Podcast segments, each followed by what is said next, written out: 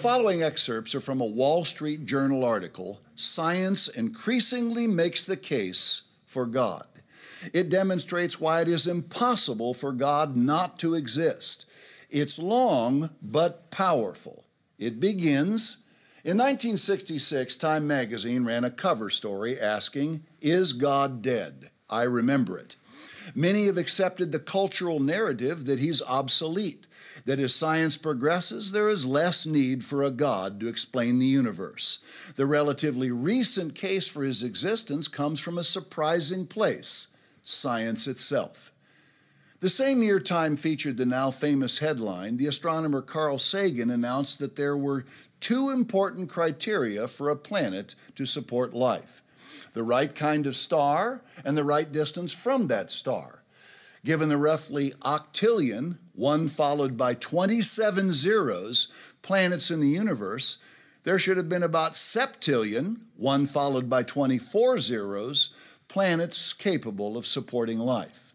With such spectacular odds, the search for extraterrestrial intelligence, a large, expensive collection of private and publicly funded projects launched in the 1960s, was sure to turn up something soon. Scientists listened with a vast radio telescopic network for signals that resembled coded intelligence and were not merely random. But as years passed, the silence from the rest of the universe was deafening. As of 2014, researchers have discovered precisely nothing. This is already an enormous statement. Take it in before we continue.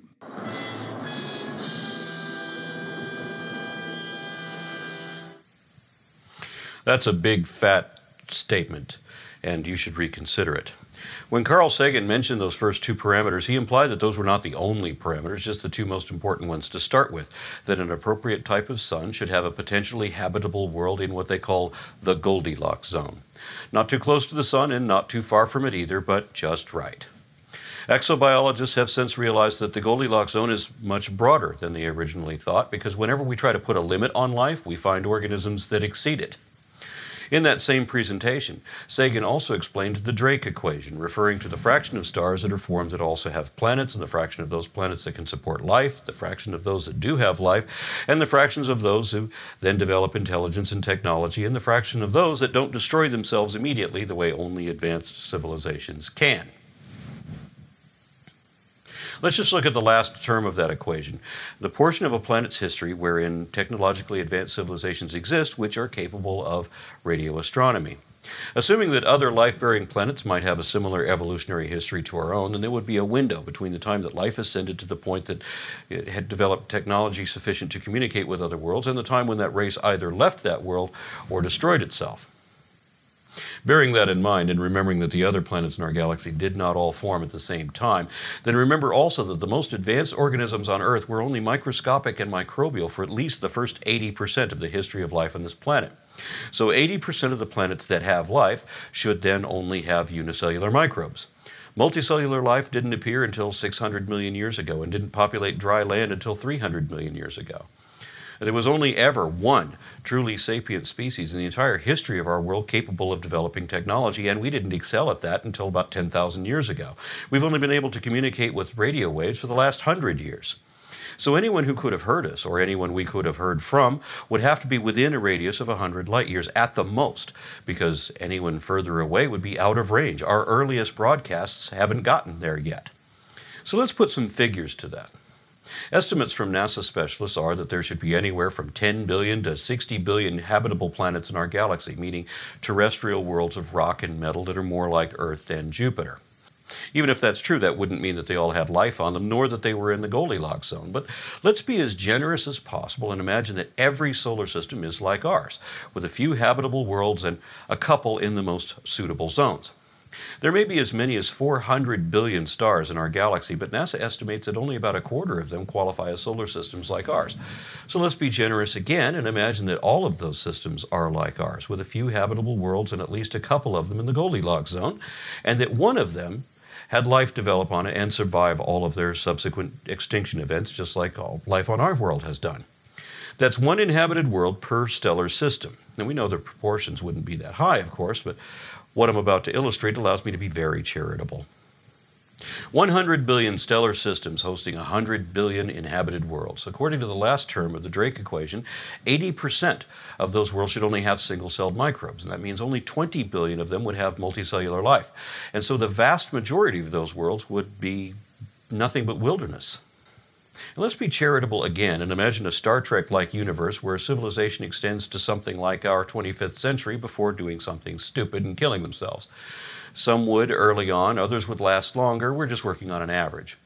So, 500 years of radio astronomy in our history would equate to 12,500 technologically advanced civilizations that haven't killed themselves yet. Now, remember that Carl Sagan calculated only 10 advanced civilizations in the entire galaxy, so I'm being unrealistically hopeful. Within a range of 100 light years, there are just over 500 stars of the appropriate type to harbor the sort of system that we're talking about. If each of them had an inhabited planet, which, as we said, is overestimating, then the chances of any of those worlds having sufficient technology to communicate with us are 16,000 to 1 against. Even by the most hopeful estimate we could make, there is still no surprise that we haven't heard anything back yet. Even if there are thousands of advanced civilizations out there, they wouldn't likely have heard from us either. It may be thousands of years from now before the nearest one hears what we said a hundred years ago. What is your explanation for why we haven't heard from other life? If you're going to argue the anthropic principle, where the universe is fine tuned for humanity, then why are we only able to survive on a portion of the skin of this one grain of sand out of all the incomprehensible, inaccessible vastness of instant death all around us? Why would you make something that's 80 to 90 trillion light years across just to accommodate a single speck of dust in the midst of godzillions of other similar specks and not have anything else anywhere else that is alive? How is that fine tuned for life? You're right about one thing. The odds against life anywhere in the universe are slim, but that's because it is not fine tuned for life. And let's not forget that everything the Bible says about the earth in relation to the rest of the universe is wrong. The moon is not a light and is no way comparable to the sun, which is just another star, and all the stars are bigger and badder than the earth is, but the authors of the Bible obviously didn't know any of that, which is how we know that their wrong ideas were not divinely inspired. As our knowledge of the universe increased, it became clear that there were far more factors necessary for life than Sagan supposed. His two parameters grew to 10, and then 20, and then 50. And so the number of potentially life supporting planets decreased accordingly. The number dropped and kept on plummeting. As factors continued to be discovered, the number of possible planets hit zero and kept going. In other words, the odds turned against any planet in the universe supporting life, including this one. Probability said that even we, Earth, shouldn't be here. Today, there are more than 200 known parameters necessary for a planet to support life, every single one of which must be perfectly met, or the whole thing falls apart.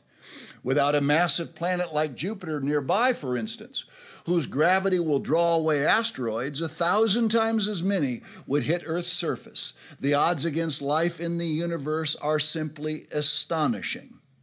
Grasp what you are reading. Can every one of those many parameters have been perfect by accident? At what point is it fair to admit that science suggests we cannot be the result of random forces?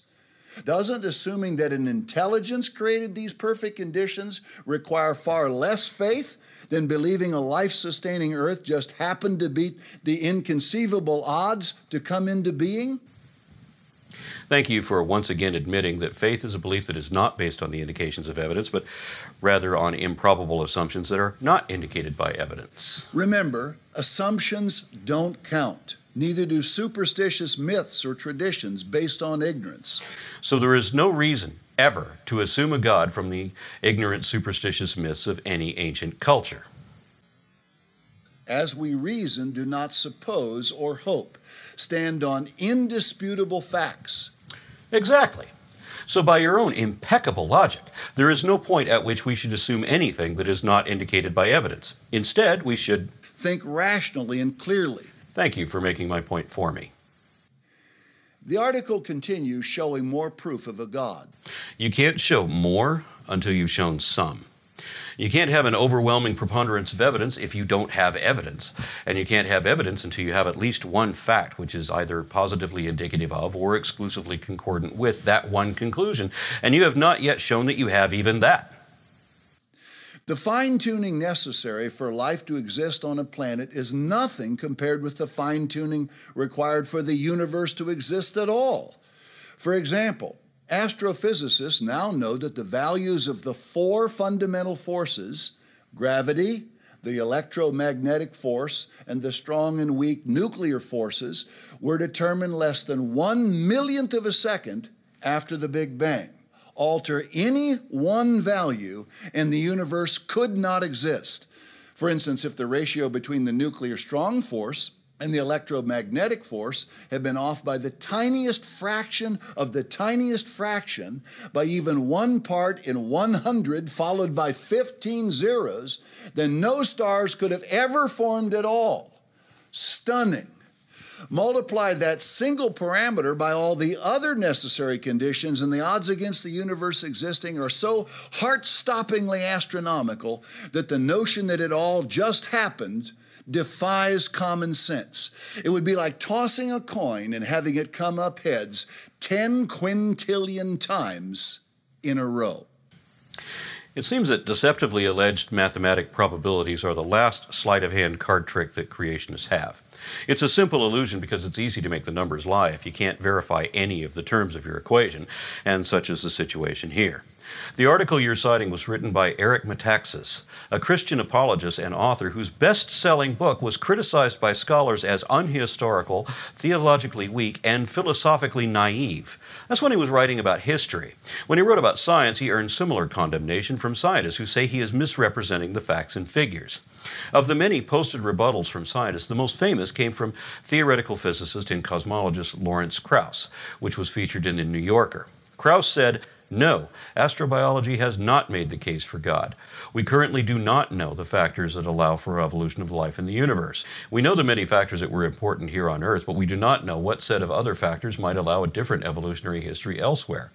The mistake made by the author is akin to saying that if one looks at all the factors in my life that led directly to me sitting at the computer to write this, one would obtain a probability so small as to conclude that it is impossible that anyone else could ever sit down to compose a letter to the Wall Street Journal.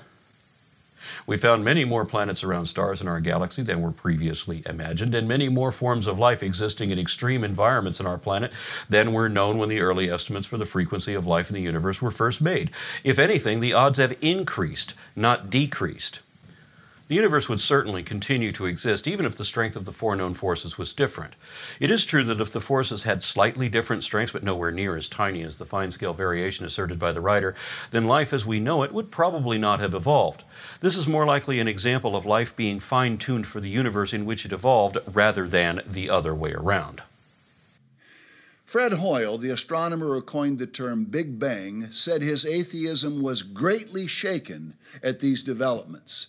He later wrote that a common sense interpretation of the facts suggests a super intellect has monkeyed with the physics as well as with chemistry and biology. The numbers one calculates from the facts seem to me so overwhelming as to put this conclusion almost beyond question. It isn't fair to call Fred Hoyle an atheist since he confessed his belief in an immortal intellect with inexplicable powers. He also argued for intelligent design and he believed in a form of creationism. He refused to accept evidence that the universe had a beginning, and his steady state model required that new hydrogen atoms had to be continuously created out of nothing. He didn't follow any religious doctrine, but Fred Hoyle clearly believed in a God. Everyone knows plenty of examples of Christians coming away from religion, and when they do, it doesn't matter what religion they came from, they always end up accepting perspectives on science that were previously forbidden. So there are thousands of religious beliefs, but only one non religious belief because there's only one supported by evidence. There are also many examples of scientists who were raised religious and eventually rejected their advanced education as a result of conditioning and childhood indoctrination. There are also plenty of disreputable creationists claiming to have been once been devout evolutionists as if there ever was such a thing. Yet they're never able to explain what evolution is or how it's supposed to work, things they should have known if they once believed that. But there are only a couple of examples of someone who was already competent in science and never religious and who then converted to belief in Creator. Well, one of those wasn't really competent in science. He was a philosopher who had reportedly lost some of his mental faculty before being fooled by an erroneous argument for ID. And the other one is Fred Hoyle, who's really the only example you've got, except that he didn't know anything about evolution either and proclaimed his ignorance with hyperbole. His career as a respected scientist ended with his conversion to a controversial crackpot whose only correct idea is one you objected to later in the video I'm critiquing now, and I'll deal with that in my next upload. Theoretical physicist Paul Davies has said that the appearance of design is overwhelming. And Oxford professor Dr. John Lennox has said the more we get to know about our universe, the more the hypothesis that there is a creator gains in credibility as the best explanation of why we are here. John Lennox is a lifelong Christian and a professional apologist. Of course, he's going to argue for a God. That's literally his job. The fact that religion even requires apologetics is an argument against it. As for your other example, Lawrence Krauss mentioned him in his refutation of your Wall Street Journal article. He said, My ASU colleague Paul Davies may have said that the appearance of design is overwhelming, but his statement should not be misinterpreted. The appearance of design in life on Earth is also overwhelming, but we now understand, thanks to Charles Darwin, that the appearance of design is not the same as design. It is, in fact, a remnant of the remarkable efficiency of natural selection.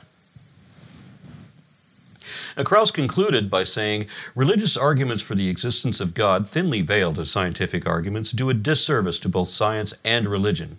And by allowing a Christian apologist to masquerade as a scientist, Wall Street Journal did a disservice to its readers. Of course, a consensus of other physicists agree. For example, cosmologist and physicist Professor Sean Carroll argues The failure of theism to explain the fine tuning of the universe is paradigmatic it helps understand the other ways in which theism fails to be a better theory than naturalism. What you should be doing over and over again is comparing the predictions or expectations under theism to under naturalism. You find that over and over again, naturalism wins. Likewise, particle physicist Victor Stenger, author of How Science Shows That God Does Not Exist, didn't claim to know everything, but he said, We can give plausible explanation for every question of this sort. Rather than the gaps increasing, I claim that the gaps have pretty much disappeared. God is not needed. We have natural explanation for the universe, for everything that we know, and no place that we have to put a God into the picture. So there's absolutely no reason to even introduce the concept of God. It's a meaningless concept. It not only has no evidence, there's no basis for it, and the universe looks just like it should if there was no God. Metaxas' article in the Wall Street Journal wasn't just blasted by experts in the field of science, it was also condemned by theologians. Quoting from the Gospel Herald, biblical scholars refute Eric Metaxas' Wall Street Journal article. Dr. Peter Enns, a biblical scholar, argues that there are two main reasons why Metaxas' article falters. First off, the notion that our theology, specifically our understanding of God, is our sure starting point for deliberating about the relationship between science and faith. He cites his recent book, Evolution of Adam, in regards to the fact that we should not assume that how we think about God is the unmovable and firm starting point for further deliberations, and pushing the boundaries of our understanding of physical reality might actually affect the kind of God we understand ourselves to be proving. And his second point refers to the fact that we can't really stand behind God as a thing or being that can stand under scientific scrutiny. God is not a being whose existence can be pointed out here or there, and says. God is being, the ground of being, that by which all being, all existence is made possible. That is the claim of the Christian faith, and to fall short of that claim is to sell us God short. Metaxas didn't just get condemnation from the Christian perspective, but Jewish as well. In an article in the Huffington Post, Rabbi Geoffrey Mitelman said, Sorry, science doesn't make the case for God, but that's okay. Science is in constant flux. New discoveries are made, new insights arise, new paradigms overturn previous ways of thinking. So, if we base our religious outlook on scientific findings, what will happen to our theology when the science changes? Rabbi Mitelman then cited Francis Collins and Karl Giberson, Christians who were also scientists. They said the fine tuning argument must not be too quickly fashioned into an argument for the existence of God. Like all apologetic arguments, it can be undermined by new discoveries and weakened by broad theological conversations. Now, Given the type of audience that you have, I would expect that you'd want to open with your best argument. And having already seen each of the other videos in your series, I think you've done that, that this was the best argument that you had. And look what's left of it now. If this was the best you can do, then what does that imply about everything else in your series that we've yet to discuss? I'm embarrassed for you. But that's not going to stop me from disputing, refuting, and absolutely disproving every one of the erroneous assertions that you somehow mistook for indisputable, irrefutable, absolute proof of something that isn't really real.